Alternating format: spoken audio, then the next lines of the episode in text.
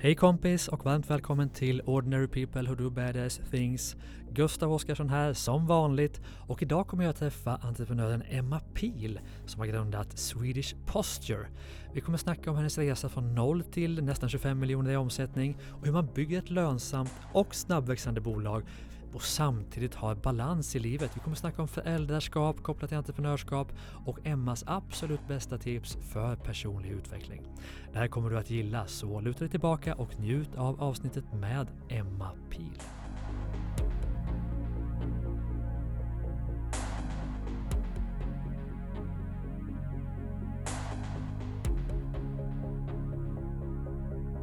Varmt välkommen till Ordinary People Who Do Badass Things, Emma Pil. Tack så jättemycket. Läget? Jo men fint. Du kom in i vinterjacka, dubbla tröjor och eh, det var snö ute idag. Ah, verkligen. Ja. Och så här hade man hoppats på vår och sen så ja, det från sidan. Men vi ska inte snacka om Göteborgsvädret i denna podd utan vi ska snacka om, eh, om dig. Ja. Tänkte jag. För de som inte känner till dig, eh, ska vi ta den här två minuters, kanske en minut, bara så här, vem är Emma Pil? Ja, men jag brukar kalla mig själv liksom som en eh, mångkampande eh, person. Så att är sju, kanske inte sju strängar på min lyra men nästintill i alla fall. Mm. Eh, så att jag, just nu så driver jag och är VD och grundare för företaget Swedish Posture.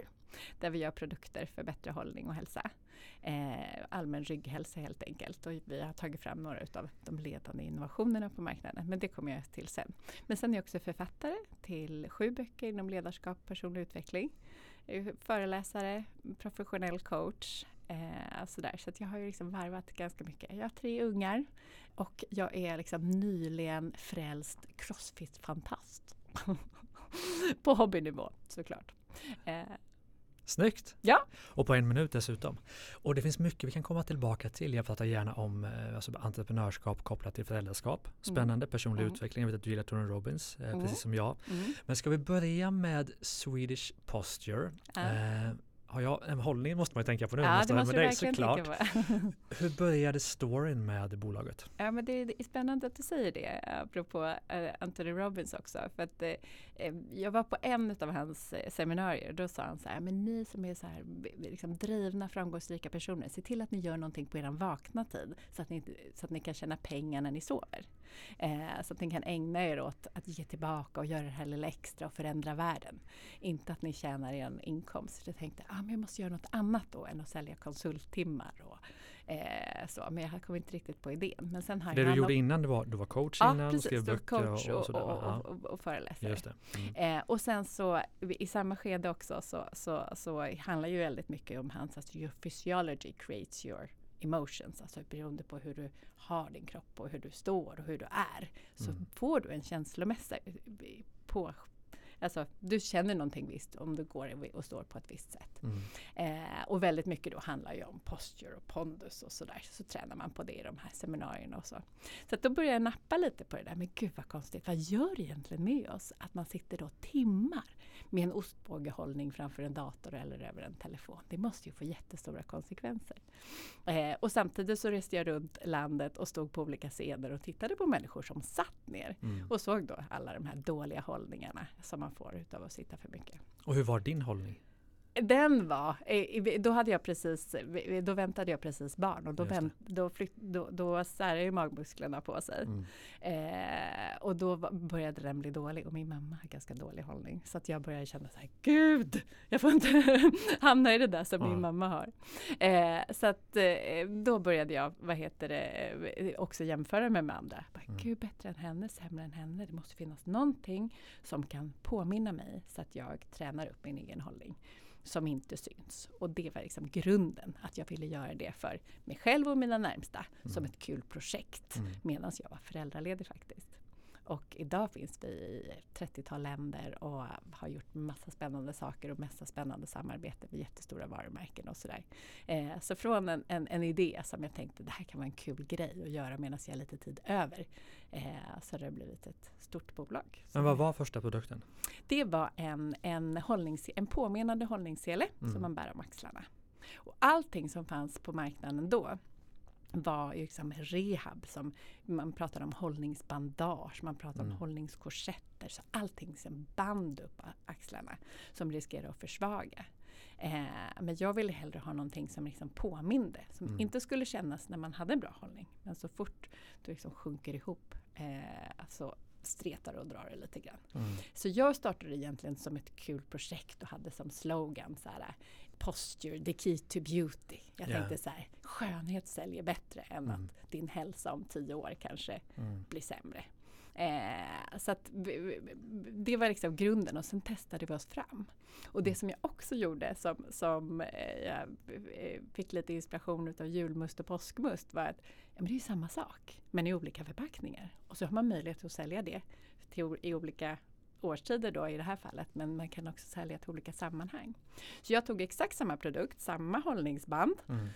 och så la jag den i en, en kartong och så döpte jag den till Posture Performance. Och så gjorde vi marknadsföringen, sålde in mot butiker som jobbade med sport och träning och prestationsförbättring.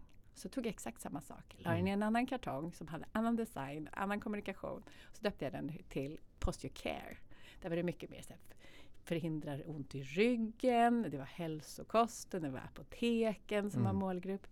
Och sen så tog jag precis samma produkt igen och la den i en 3D och så döpte jag den till Posture Style. Mhm. Där, ja, men se till att du blir ännu lite snyggare. Kom Mhm. in på mötet med pondus. Ska du lyckas med dejten så är Just hållningen nummer ett. Och. Mm. Eh, och det vi började då var ju att nysta i alla de här områdena var hållning faktiskt har betydelse och vad, hur det ger för effekt på dig. Och från början då när vi startade så hade de flesta associationer att hållning var någonting som var relaterat till äldre människor och till väldiga besvär. Men vi ville vända på det och ta den här typen av produkter, göra om och modifiera funktionen utav dem men också sätta dem som en livsstilsprodukt. Så att istället för åh stackars mig, jag har så dålig hållning så är det så här, men herregud det är klart att jag använder ett hållningsband. Jag bryr mig om mig själv. Mm. Så vi vill göra samma resa och utveckling som stödstrumpan gjorde när det blev kompressionsstrumpan. Mm. Så stödstrumpa och kompressionsstrumpa är ungefär samma funktionalitet. Men, man har helt, men det är ingen som skyltar med sina stödstrumpor på flygresan. Men det är knappt någon som springer halva kilometern utan sina neonfärgade Mm. kompressionsstrumpor. Fast det är samma sak. Ja. Fast det är Mm. samma sak. Mm. Så allt handlar ju om positionering och eh, eh, liksom att vi ville då vara del utav livs, lifestyle-sektorn istället för rehab och sjuk och dåligt sektorn. Liksom. För vet du vad jag minns? Jag tror det här Mm. var kanske 2011 så gick du en utbildning som vi hade då, eller Ja. som jag hade skapat, som heter Ja. Academy of Excellence. Och jag minns så väl att Ja. du fick ett väldigt, väldigt fint pris på den, typ 8000 fast den Ja. kostar 25 000. Ja. Jag kommer ihåg det för du var typ den enda som inte betalade fullt och det var första året vi körde den. Och det var precis när du höll på att starta upp där. Ja. Därför tänkte jag, ja men du har väl inte så mycket pengar, det är uppstart Nej. och nystart. Nej. Och nu, vad omsätter ni idag? Eh, men men det för, första, eller det senaste året som vi Ja. har klart var eh, 21 miljoner. 21 miljoner. Ja. Det är ganska häftigt på ish då 12, 13 år? Ja. Ja. Har, har det liksom varit en spikrak resa eller har det varit verkligen berg och dalbana? Eh, nej men det har ju hänt jättemycket Mm. och för det har hänt mycket i världen också. Eh, så att det har ju liksom gått sakta men säkert uppåt. Jag har Mm. också varit ganska feg å ena sidan. För det är lönsamt trygghets- också, ska vi Ja säga. det har, Mm. det har det varit från, från år Ja. ett. Mm. Eh, så inget det är väl- kapital? nej, precis. Så att det, är, liksom, det är ju balansgången där tänker Mm. jag. Eh, jag har liksom haft ganska mycket hängslen och livrem. Jag har Mm. varit ganska trygghetssökande. Jag har också eh, fått tre barn under den här resan som har varit med på allt på mässor på andra sidan jorden och Mm. eh, lite sådär. Så jag har också, liksom, det ska också fungera med livet, vilket det har gjort. Ehm, och sen så har det hänt mycket i världen. Alltså vi hade ju också byggt upp jättemycket av produkterna som vi skulle börja producera i Europa till exempel. Eh, och sen så när vi har fått dem godkänt om fabriksprover och sådär, då kommer kriget Mm. i Ukraina. För det var Ukraina vi hade valt att. Och ha fabriken. Så det Mm. är så otroligt. Och sen så var det under eh, stora stunder har det ju varit stängt då, i Kina med produktion och båtar som har Mm. eh, fastnat och med, med eh, produkter och så vidare. Så Mm. det har varit alla möjliga olika typer av utmaningar men på något vis lärorikt längs vägen. Mm. Men, Men ganska det- intressant, jag bara komma tillbaka till det, att du säger att du har tagit det i ditt tempo och Mm. byggt det steg för steg. Det är ju liksom inte kutym om man tänker på Nej, för- företag ska växa så snabbt och det ska vara tillväxt. Kanske inte nu lika mycket i år, Nej. fokuserar företagen mer på lönsamhet, men de sista tio åren har det ju varit växa, växa, växa. Och du har inte haft samma tankar som de flesta andra då egentligen. Vad kommer det sig? Ja, jag tror att jag är feg. Vad beror det på? Eller, ja, nej men jag tror att det kan bero på flera saker. Ja, men jag är dels inte fostrad i den kulturen tror jag. Eh, och eh, jag vill gärna ha kontroll eh, mm. och, och, veta och, och, då är det jag som styr och bestämmer än att jag har eh, trollat med någon annans eh, pengar och gjort fel val. Så eller inga andra delar driver dem någon annan. Nej, Nej, precis. Och inte tagit in kapital. Nej. Men det är ganska intressant för den här podden ska ju handla mer om dig kanske än om mm. bolaget. Vad, vad kommer det sig att, menar, du är ju en bolagsbyggare och har mm. gjort ett fantastiskt bolag, skapat det. Men det ska verkligen gå i din takt och funka med livet. Vad, vad tror du det beror på att, de, att det är så viktigt för dig? Ja, men, dels att jag inte, jag kunde nog inte riktigt alternativet. Eh, jag tänkte nog hela tiden att så här, det är nog det är nog ungefär lika enkelt att få in en riktigt bra kund som att få in rätt typ av investerare. Mm. Och den dagen jag fått in rätt investerare då står jag fortfarande på ruta ett och väntar mm. på den där riktigt bra kunden. Eh, sen har ju vi också lärt marknaden på något vis. Alltså mm. hade vi pumpat på med att vara där vi är idag eh, för tio år sedan så tror jag inte riktigt marknaden hade varit redo. Vi har behövt den här tiden att liksom ställa om, att ändra kundens idé om varför använder jag en hållningsprodukt? För att jag har mm. jättebesvär och dålig hållning eller självklart månar jag om mig själv och min kropp. Så därför använder jag en produkt som vidmakthåller en bra hållning eller successivt mm. förbättrar den.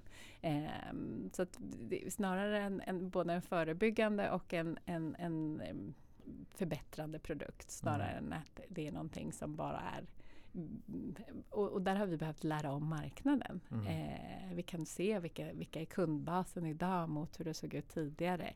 Vilka är det som efterfrågar den här typen av produkter.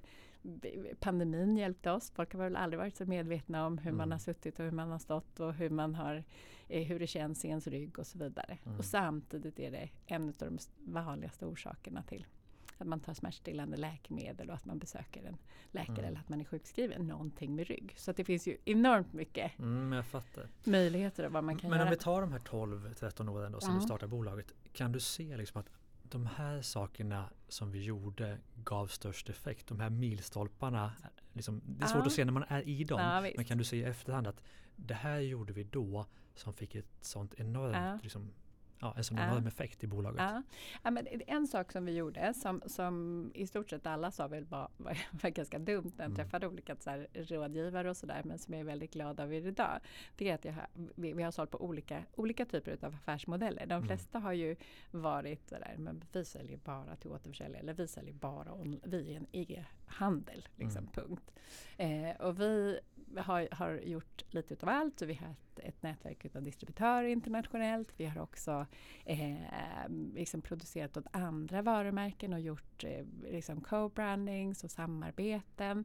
Eh, och vi har också egen e-handel. Och det här har ju varit, det, det, har ju ibland varit, men det har alltid gjort att vi haft olika ben att stå på beroende på vad som händer. Mm. Eh, så att vi, för oss var det ju väldigt fördel liksom, från att alla skulle gå från att man bara skulle vara jättestark på e-handel. Så mm.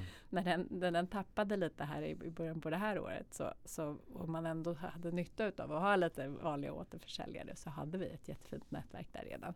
Mm.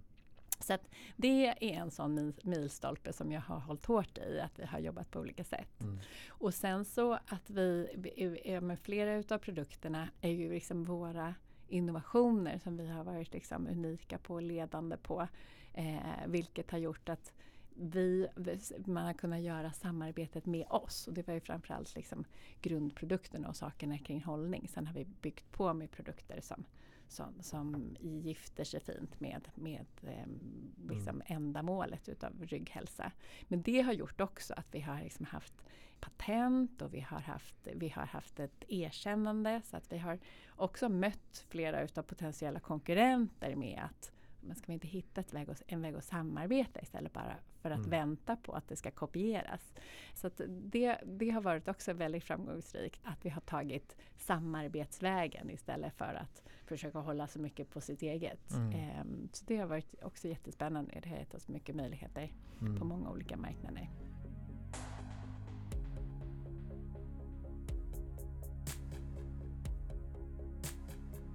Det är ju spännande då om vi tänker sedan 2010 eller när det nu var ni startade fram till nu. Och du hade ju inte byggt den typen av bolag innan. Mm. Och jag tänker idag har ni ju massa anställda och sådär.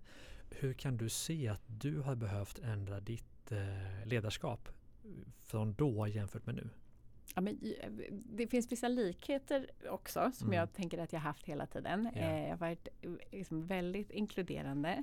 Eh, det som jag framför allt har idag är ju att eh, förut var jag kanske mycket mer inblandad i allting. Idag har jag ganska mycket koll på det mesta och jag kan det mesta och jag har lyckligtvis ett, ett väldigt bra minne så att jag, jag, jag minns ofta lite galna detaljer. Mm. Eh, men, men alla mina medarbetare har väldigt egna ansvarsområden. Där de är ledare och chefer inom sitt område. Sen är vi Mm. bollplank och, och, och så. Eh, och det är jag väldigt stolt över. Eh, ofta i lite mindre bolag så, så kanske det är så att eh, grundaren ändå liksom har ett finger med i spelet i allting. Mm. Ehm, så det, det, det tycker jag är härligt att man får dem Men har du växa. varit så från början menar jag? För det har ju de flesta bekymmer med att man inte ska lägga sig i. Nej, men jag tror att jag har blivit mer och mer så. Ja. Mer och mer så med liksom tillit till kompetens. Mm. Och, eh, Men tror du att du har vad som krävs nu? För nu med från 21 miljoner, vad, vad är nästa mål? Liksom? Ska det bli jättestort eller ska ni stanna på ungefär samma nivå? Ska du ha Ja, det bolaget ju för alltid eller ska ja. du sälja? Vad är, liksom, vad är Ja. nästa steg? Nej, men det är ju såklart målsättningen att, det är, att vi fortsätter växa för då är det ju Mm. absolut roligast att, att vara en del utav Mm. det. Och det händer saker. Så att Mm. det, det, Men vad är det ditt endgame? Liksom? Jag skulle vilja dra det hela vägen. Ja. Alltså att man har startat någonting, eh, drivit upp någonting och man har sålt någonting. Mm. Så det, det, vilja det kommer jag vilja Ja. göra. Ja. Ja, precis. Kul. Ja, och jag känner också att det finns otroligt, när det vet jag inte. Nej. Och till VM, det vet jag inte heller. Men, men det finns otroligt mycket som man kan göra i Mm. livet och i världen. Ehm, så jag, jag tänker att det är bra att det finns lite cykler Ja. utav att man jobbar stenhårt med någonting, man kan en hel värld eh, och så. Eh, och sen Ja. så är livet för kort. Mm. Jag vill gärna maxa det. Fast det är så här, är livet för kort? Jag lyssnade på en föreläsning häromdagen ja, men liksom med all nya forskningen, vi kanske kan bli 150. Ja. Tänk vilken horisont, att man startar sitt bolag när man är 20. Mm. Du kan i princip ha en, en bolagshorisont som är 130 år. Ja. Kanske. Ja, Det är ganska häftigt. Precis. Men Så jag att, skulle ja. också vara lika stolt med att liksom, vi, vi, vi, se det här kunna fortsätta växa. Ja. Eh, och sen så hitta något annat område som jag kan förkovras och lära inom. Mm. vad skulle det kunna vara? inom. Ja, det, det, det, det, får framtiden utvisa. Ja. Men, men jag känner att det, det, det är det som har varit så otroligt. Jag har så otroligt mycket synergier som man inte tänker från början. Från liksom Mm. föreläsa, skriva böcker, jobba med ledarskap och Mm. den delen utav min karriär. också tillsammans med, med det som jag gör nu. Så att, eh, jag tänker jag kommer ha supermycket nytta av det här i vilket nytt Mm. nästa steg jag än eventuellt någon gång väljer. Absolut. Men du, ska vi gå tillbaka lite till eh, innan bolaget? Mm. För den här podden heter ju ändå Ordinary People Who Do Badass Things. Om vi går tillbaka till Emma som, som ung. Ja. Var du ordinary eller var du badass?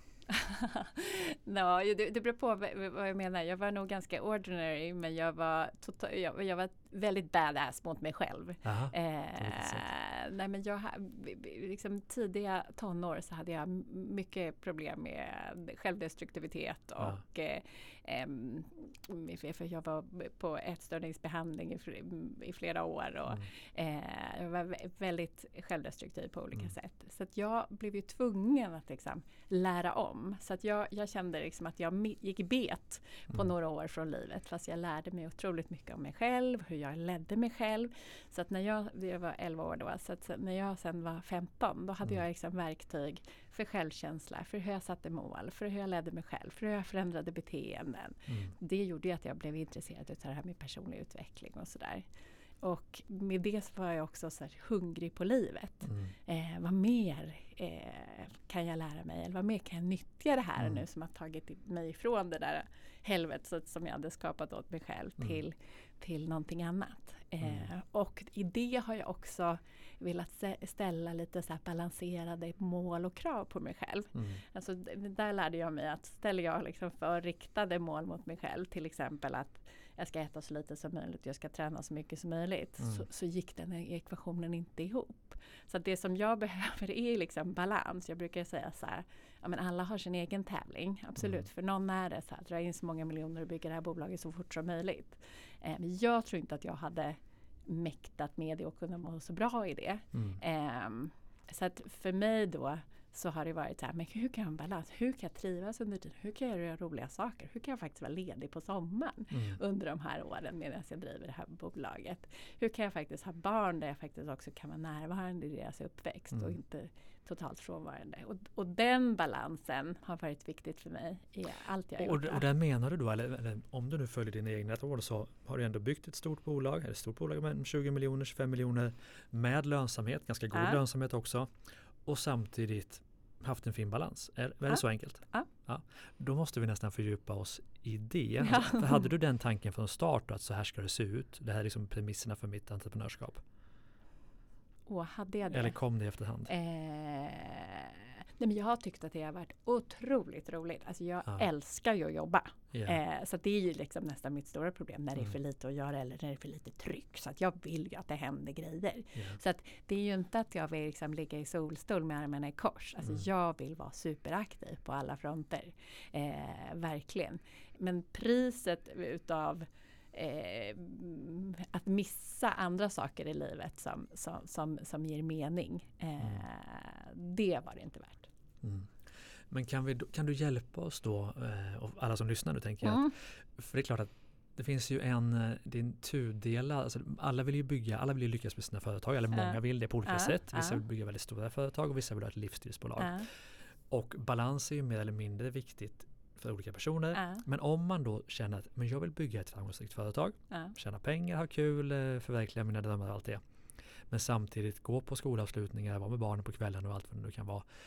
Vilka verktyg har du använt för att det ska bli så? Ja, eh, men dels så har jag alltså, omgett mig med, med, med bra personer. Mm. Eh, och också bra personer som är lite i samma fas i livet. Så att vi, vi, vi ska, alltså många som har jobbat hos mig genom åren har, har inte jobbat fulltid.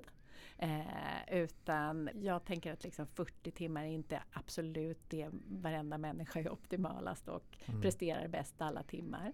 Eh, utan att man också kan ha andra saker i livet. Då har det varit olika saker. Att man haft andra saker som ger energi. Så att man också kan ha den här energin med sig in eh, i arbetstiden. Mm. Ehm, och sen så när man bygger upp saker också så är ju en aspekt en, en faktor också den här tiden emellan. Mm. Eh, att man sätter igång saker och eh, sen så behövs det lite tid för att, liksom, för att andra ska göra saker. Mm. Det är liksom, man, man är som en, ett bollplank. Så en av mina strategier har alltid varit att jag vill liksom alltid vara den som är snabbast och bolla tillbaka pingpongbollen. Bollen Mm. ska aldrig landa i vårat knä. Och det, det är liksom lite mitt mantra hos min personal. Absolut, vi går när vi är klara men vi bollar alltid tillbaka så att vi inte blir sittande med massa saker. Att, eh, hur, hur nya förpackningen ska se ut ska inte landa hos oss utan det ska, vi ska göra hur det ska se ut och sen ska vi bolla det till den som ska göra det. Och där Mm. kan det ta tid för olika anledningar men att vi är snabba med det som kommer från oss. Mm. Och sen så handlar det också väldigt mycket om att eh, ja, men att också tycka att alternativet är kul. För i perioder har väl också varit så här Ja, nej, men det, det kanske inte är jättekul att stå i en park i det här vädret Mm. för att barnen behöver stimulans på eftermiddagen. Då kanske det är mycket härligare att ta ett inspirerande samtal med en potentiellt ny kund eller att ha en kreativ workshop i vad nä- nästa produktutbud ska kunna vara. Så då är det Mm. också väldigt lätt att liksom fly in i där man kan få liksom känna sig högpresterande och duktig och, och eh, få massa kickar och så.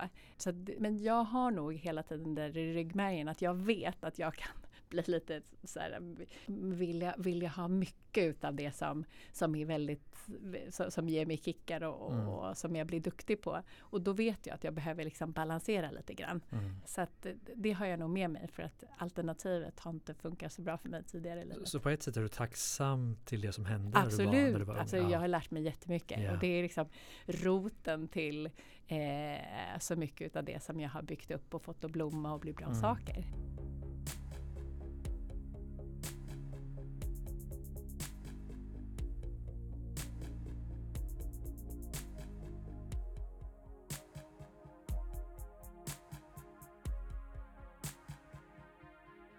Kan vi fördjupa oss ändå lite i föräldraskapet? För du har tre Ja. barn. Hur gamla är barnen?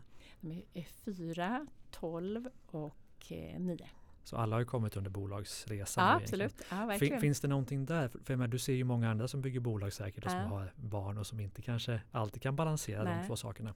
Finns det någonting där du kan dela som att det här gjorde vi, det här gjorde jag som Ja men det funkade faktiskt. Ja, nej men vi, jag vet att vid någon av sådana här workshops som jag har gjort med mig själv också så har jag också bara, men gud vad är mitt motto? Alltså mitt Ja. personliga så här, ja men jag vill liksom be leading by example för nästa generation. Och det är den, de som jag har närmast mig i nästa generation, det är ju mina barn. Så det har ju Mm. dels handlat om att vara en kvinna som då kan driva ett bolag, kan äga ett bolag, kan starta ett bolag. Så att egentligen har det varit mindre viktigt för mig som person kanske att det är, är ett framgångsrikt bolag. Men det är viktigare för mig som kvinna och som, Mhm, mhm. som, som ikon och förebild för andra unga tjejer och unga killar. Det är precis lika självklart att, att eh, kvinnor som män driver och startar framgångsrika bolag. Inte som ibland sägs lite så här förtäckt, förtäckta he- hemmafrus hobbysar med Mm. att man gör lite ditten och datten utan att man faktiskt driver en verksamhet. Mm.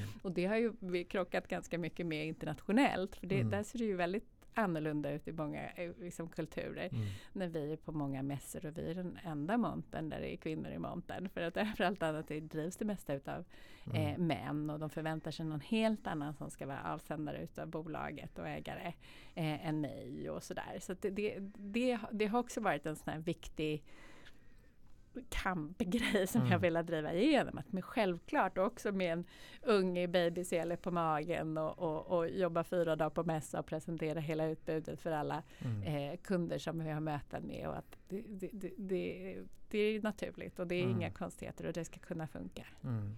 Men jag tänkte mer på, för det här gäller ju alltså förälder, man eller kvinna och ha Mm. bolag. Det är klart att det finns ju utmaningar men, men Mm. eh, du har lyckats, som jag uppfattar det, väldigt väl med det. Eller ni ska jag väl säga har lyckats väl med det. För jag vet inte vad din man Ja. kanske gör, Ja. jobbar Ja. med. Men eh, driver han bolag också? Nej eller? det gör han inte. Eller nu har han, Ja. jo nu gör han det. Men, men eh, mer konsultbolag. Ja, för det är ändå spännande. Jag kommer nog in på det här. Det hade jag nog inte gjort för två år sedan. Men nu har jag ju Mm. barn själv. Och, och ser ju alltså, hur kul det är men också utmaningar naturligtvis. Och, men finns det något mer som du kan liksom dela kopplat till föräldraskapet och entreprenörskapet som är lite mer kanske konkret eh, ja, men hur, hur ni har jobbat med Hur det? vi har gjort. Ja, men dels Ja. mm, har vi haft jättemycket lyx utav att ha hjälp. Mm. Eh, med, och, och jag har alltid sett som att det är eh, viktigt med, med flera vuxna runt mina barn. Mm. Eh, så att, att det finns farmor och mormorar och, och nära vänner som är som en stor familj till barnen som de Mm. känner sig nästintill lika trygga med. Så att det ska inte sticka under stol med att det har absolut hjälpt oss. Och sen så att eh, vi har varit duktiga på att dela, jag och min man. Att det, man hämtar och man gör saker. Men också att, att kan, det finns de där timmarna som är liksom familjeheliga. Från, nu börjar den tiden stretchas för barnen Ja. är så stora som är uppe Mm. så mycket längre. Men att det finns de där fyra timmarna om dagen som är liksom familjeheliga. Mm. Eh, men från, från hämtning till läggning. Och det är barnens tid och det är liksom i, i extrema eh, fall om det är någon tidszon eller något möte eller sådär så, så, så eh, har jag absolut fått köra tricket utav att eh, muta dem med allt möjligt annat. Men, men eh, framförallt så, så eh, har jag också ofta delat upp min arbetstid i ett före och ett efterpass. Mm. Eh, men att familjen har sitt utrymme Just barnen. Men jag tänker då på det du var med om som ung. Mm. Finns det någonting du har gett till dina barn för att de inte ska hamna i Uff. liknande beteenden?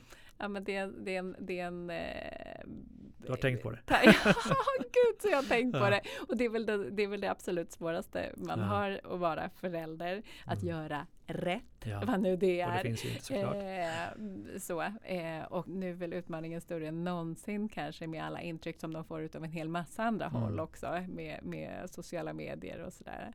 Mm. Eh, ja, alltså jag tänker att det, det finns olika former för att hamna i någon typ utav jag behövde hamna så himla djupt i, i och det behövde ta mig så många år a- Mm. att ta mig till något liv. Samtidigt så det jag tror att jag har med mig också är att ja, men livet kanske behöver ge oss verktyg. Alltså vi kanske behöver ha en, en jobbigare period eller en motgång eller gå igenom någonting. Mm. Eh, och det vill man ju bara skydda sina barn från. Alltså det är det sista man vill att de skulle behöva ha något jobbigt eller någon motgång. Men det är det som faktiskt fostrar oss och ger oss verktyg för att klara saker i framtiden i livet. Inte att man skulle behöva liksom hamna på behandlingar och ät, ätstörningar och så. Men, men att det inte blir så farligt utav eh, ledsenhet eller eh, Mm. så utan vi kanske, vi, det är kanske delvis vår roll som föräldrar att sätta de där gränserna Eh, och, och, att de får ha motgången att de inte får det där de hade önskat sig eller Mm. acceptera att de inte får vara med och hitta andra former eller ja, vad det nu kan vara som att det är lättare att behöva ta, att ta det när man med små saker i livet eh, när man är liten än Mm. att eh, inte ha fått verktygen från livets läxa. Eh, Ja, och och det blir jag förstår vad du menar men jag gissar att du ändå har liksom ge, försökt ge dem verktyg. Absolut! Och, och vilka är liksom det som du har känt att det här har faktiskt funkat? Ja, men, Alltså, men du kan ju eh, mycket om ja, personlig jag har ett, utveckling, Jag har ett liksom. Ja. konkret, jag har ett konkret som Ja. mina barn har mycket nytta av. Tänker Ja. Och det är, eh, vi, och hittar på mycket ord och Mm. ett av dem är huvudrädsla. Mm. Alltså vad är det här? Att vi försöker definiera. Är det rädsla som är befogad för att det är någonting som är farligt på riktigt? Mm. Eller är det bara huvudrädsla? Och det, det har vi jättemycket nytta utav. Att de kan definiera och till och med bara liksom min fyraåring kan också liksom förstå när det här, och det här tycker jag är obehagligt. Men är det någonting farligt? Mm. Eh, och ska vi skyddas från det? Eller är det, är det någonting som vi faktiskt behöver pushas på? Mm. Eh, och sen är de väldigt olika. Jag har också pushat och utmanat framförallt min stora tjej. Gud så vi har liksom tänkt att liksom hennes självförtroende växer utav att hon får klara av saker, hon får ta nästa steg, hon får utmanas. Så det har vi nog gjort mer liksom än vad, eh, vad, vad jag blev utmanad när jag var liten utan det var mer Mm. liksom eget driv och när jag var mogen och när jag kände att det var nästa steg. Mm. Eh, och sen så när det kommer saker, eh, vill starta ett eget litet företag eller sådär, då går jag jättemycket igång på det och Mm. är med och försöker coacha och Mm. eh, Så de har varsitt bolag nu, barnen? Nej? Eh, just nu Ja. eh, har de inte, men de har haft i, i, i, eller, eh, i den stora tjejen haft i perioder sådär, att börja sälja och Ja. liksom, de har lite det där i sig på sin hobbynivå. Så har de så här, köpa, sälja och börja förstå det där. Mm. Eh, mm. Spännande. Men ska vi stanna lite i personlig utveckling för det är ett stort Mm. intresse för dig och Mm. för mig ska vi Mm. säga. Så låt mig ställa frågan ganska brett då. Om vi tar personlig utveckling som ämne. Mm. Vad skulle du helst prata om? Vad kan du se liksom att det här har verkligen gjort skillnad? Det är som dag och natt tack vare det här verktyget eller det här Ja. kanske tankesättet eller den här attityden eller vad det nu kan vara. Ja. Ja, men ett av de som har gjort jätteskillnad i mitt liv det är ett tankesätt som jag lärde mig eh, eller definierade själv som hellre att än hur. Ja. Eh, alltså jag var väldigt mycket hur-människa och då blev det hu huret i perfektion. Mm. Eh, att det skulle vara på ett visst sätt. Hade jag varit hurstyrd så hade jag aldrig blivit någon bok någon gång. Hur ska jag skriva boken? Ja, Hur många kapitel ska det vara? precis. Ja. Utan, ja, eller mer så här, hur, hur, hur gör jag det för att det ska bli alldeles perfekt? Ja. Mm. Eh, så jag har mer varit så här, men hellre att. Att det blir Hellre av. att det blir av. Mm. Eh, och man kan alltid, och speciellt om man har lite den läggningen, man kan alltid fila i oändlighet på presentationen. Eller Mm. man kan alltid, liksom, som när jag startade Swedish Posture och vi släppte den första produkten, ja, men tittar jag på den idag Mm. så var ju inte den färdig med allt som man skulle kunna behöva kolla i alla, alla Mm. lägen och sådär. Men eh, skulle jag behöva, skulle jag göra klart hela hemläxan så är det Mm. inte säkert att det hade blivit någonting alls.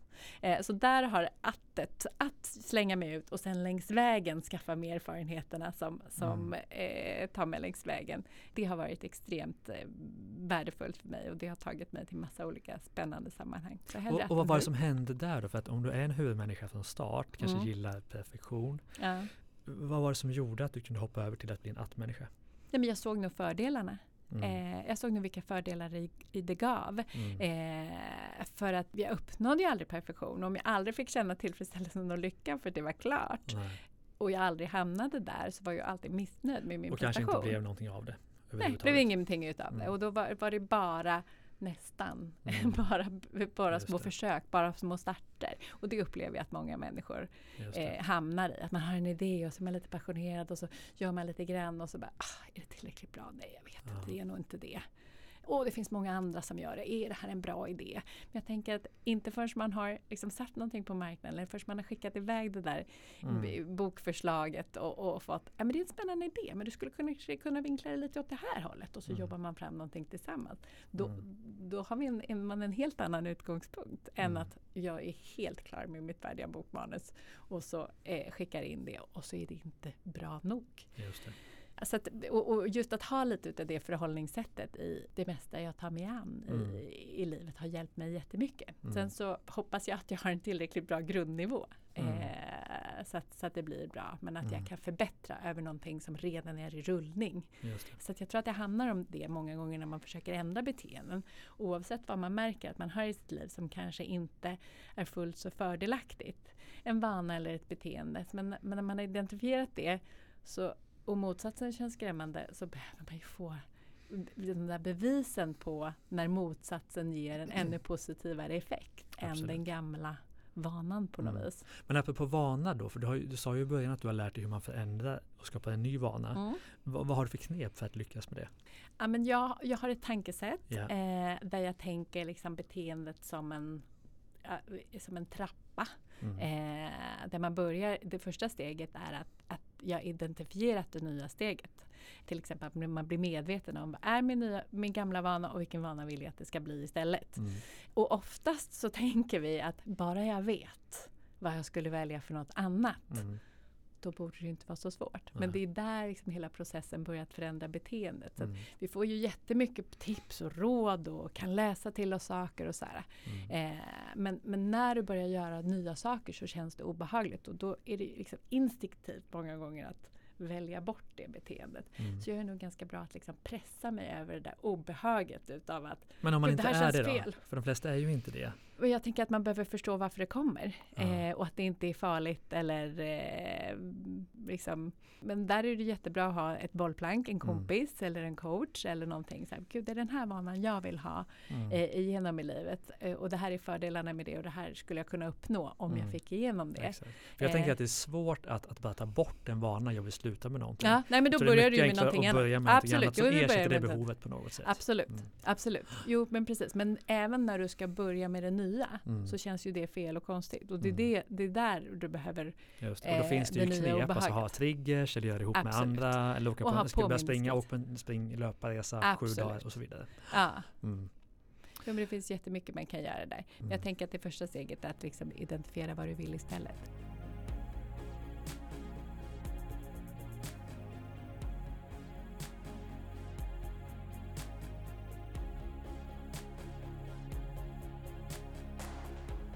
Men du som gillar personlig utveckling så mycket, hur ser dina dagar ut? Liksom, om du tar en, en dag från att du vaknar till, till kvällen, om vi tänker personlig utvecklings-wise. Vad finns det du gör? Liksom? Alltså, vissa har ju meditation, och vissa Ja. har kallduschar, vissa har att de Ja. jobbar på ett visst sätt med viss teknik. Vad, vad har du under Nej, din men dag? vad? Genom åren har jag haft mycket, mycket mer. Ja.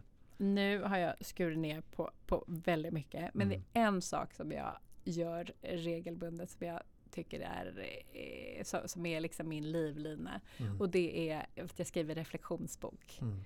Ehm, så det gör jag. Varje dag. Jag gör det om varje dag. Mm. Men det är inte alltid att jag gör det på den dagen. Just det. Mm. Och vad kan det stå i den till exempel? Ja, men det, det är en blandning utav eh, hur jag reflekterar över mitt eget beteende på saker och ting. Mm. Över saker som händer och hur jag reagerar på det. Och sen så kan det också vara jättemycket utav att eh, peppa mig själv, uppskatta eh, och så. Sen så Mm. varje dag så tar jag också kläder ur min garderob där jag har alla mina härliga lappar och budskap och brev och uh, sådana saker. Vadå, nu Eh, förstår jag inte. Nej, jag, på, på insidan utav min garderob Aha. har jag också eh, satt, samlat all, alla sådana små påminnelser och lappar och eh, brev som jag har fått. Alla sådana saker som väcker en, en positiv känsla. Aha, samlar jag wow. där. Och så fyller jag på lite där varje Ja. dag. Häftigt. Mm. Men du, tiden går väldigt fort. Mm. Eh, det närmar sig slutet. Vad är det vi borde snacka om sista två som liksom upptar ditt huvud om livet, business, framtiden, föräldraskap. Vad tänker du mycket på som, och det här vill jag snacka av mig om? Ja, men det är nog delvis det som har kommit utav att eh, jag menar att, att titta på liksom, beteendet kring eh, hållning. Det kommer ju många mm. gånger utav liksom våran skärmanvändning. Yeah. Eh, och att sitta mycket. Och sitta mm. mycket och röra sig lite. Och det, hela det området eh, känns som, men vad kommer att hända? Vad kommer att hända med våra kroppar eh, som är skapta på att leva och ta in saker på ett helt annat sätt? Mm. Hur vi multitaskar i precis allting. Eh, det finns knappt någon som sitter och bara tittar på en skärm och ser ett, en, en mm. film under tiden. Nästa generation vill knappt gå på bio för man inte liksom kan tanka in från massa olika kanaler samtidigt. Eh, det är jag funderar på, vad kommer att hända? Alltså, hur, vad, vad, kommer att hända med våra hjärnor som lever ett helt liv i det här? Och vad, eh, och vad kommer att hända med våra kroppar? Eh, liksom, vi, vi, kan leva hur länge som helst men gör det att vi åldras i förtid. Mm. Eh, vilka besvär kommer vi behöva ta oss an i framtiden? Både vad det gäller eh, liksom, he, helt det kognitiva från allt vad, vad, skärmen trycker rakt in i oss. Mm. Eh, och allt hur skärmen får oss att, att leva och verka. Mm. Eh, alltså, och det här är ju liksom helt nytt. Det finns ju ingen generation som har levt helt i det här. Eh, så vad händer då? Hur, hur, hur, och, i det kommer ju också barnen in. Liksom. Mm. Hur skyddar vi våra barn på bästa sätt? Både tidiga, tidiga små barn och, och också får dem att utvecklas och vara del av den här utvecklingen. Mm. Eh, så det är sån otrolig... Alltså vi måste ändå ah. stanna där om vi tänker att stillasittandet, skärmarna, både för dig själv och för barnen. Vad gör ni? Ja, men vi försöker på alla sätt ha, ha skärmtid. Mm. Eh, och att jag har massa aktiviteter som vi tycker är kul att göra tillsammans. Mm. Vi, men vi får ju absolut eh, liksom både muta och pusha och föregå med gott exempel utav att vara mm. eh, i rörelse och prata om det eh, och så. Men okej, sista frågan. Mm. Bästa hållningstipsen? Ja, men bästa hållningstipset Förutom. är att eh, eh, när du ställer upp ja. eh, så vinklar du tummarna. Mm. Så ska rätta hållningen kännas. Okay. Då är det, eh, så att du har liksom din grundpunkt. För många, många tycker att eh, det känns onaturligt att mm. ha en uppsträckt hållning för att man så sällan har det. det. Och sen så att eh, hålla, hålla ihop skulderbladen och andas med magen. Mm. Snyggt! Du Emma, fantastiskt kul att få 45 minuter med dig. Och eh, det känns för mycket att snacka om. Verkligen. Kanske få tack komma tillbaka. Så tack för idag. Tack så mycket. Och eh, tack till dig som lyssnar. Du vet ju att vi har varandra poddar också. Starta eget-podden och Business Hacks. Gå in och lyssna på dem och signa upp för en prenumeration på Ordinary People Who Do Badass Things. Stort tack för idag. Hej då.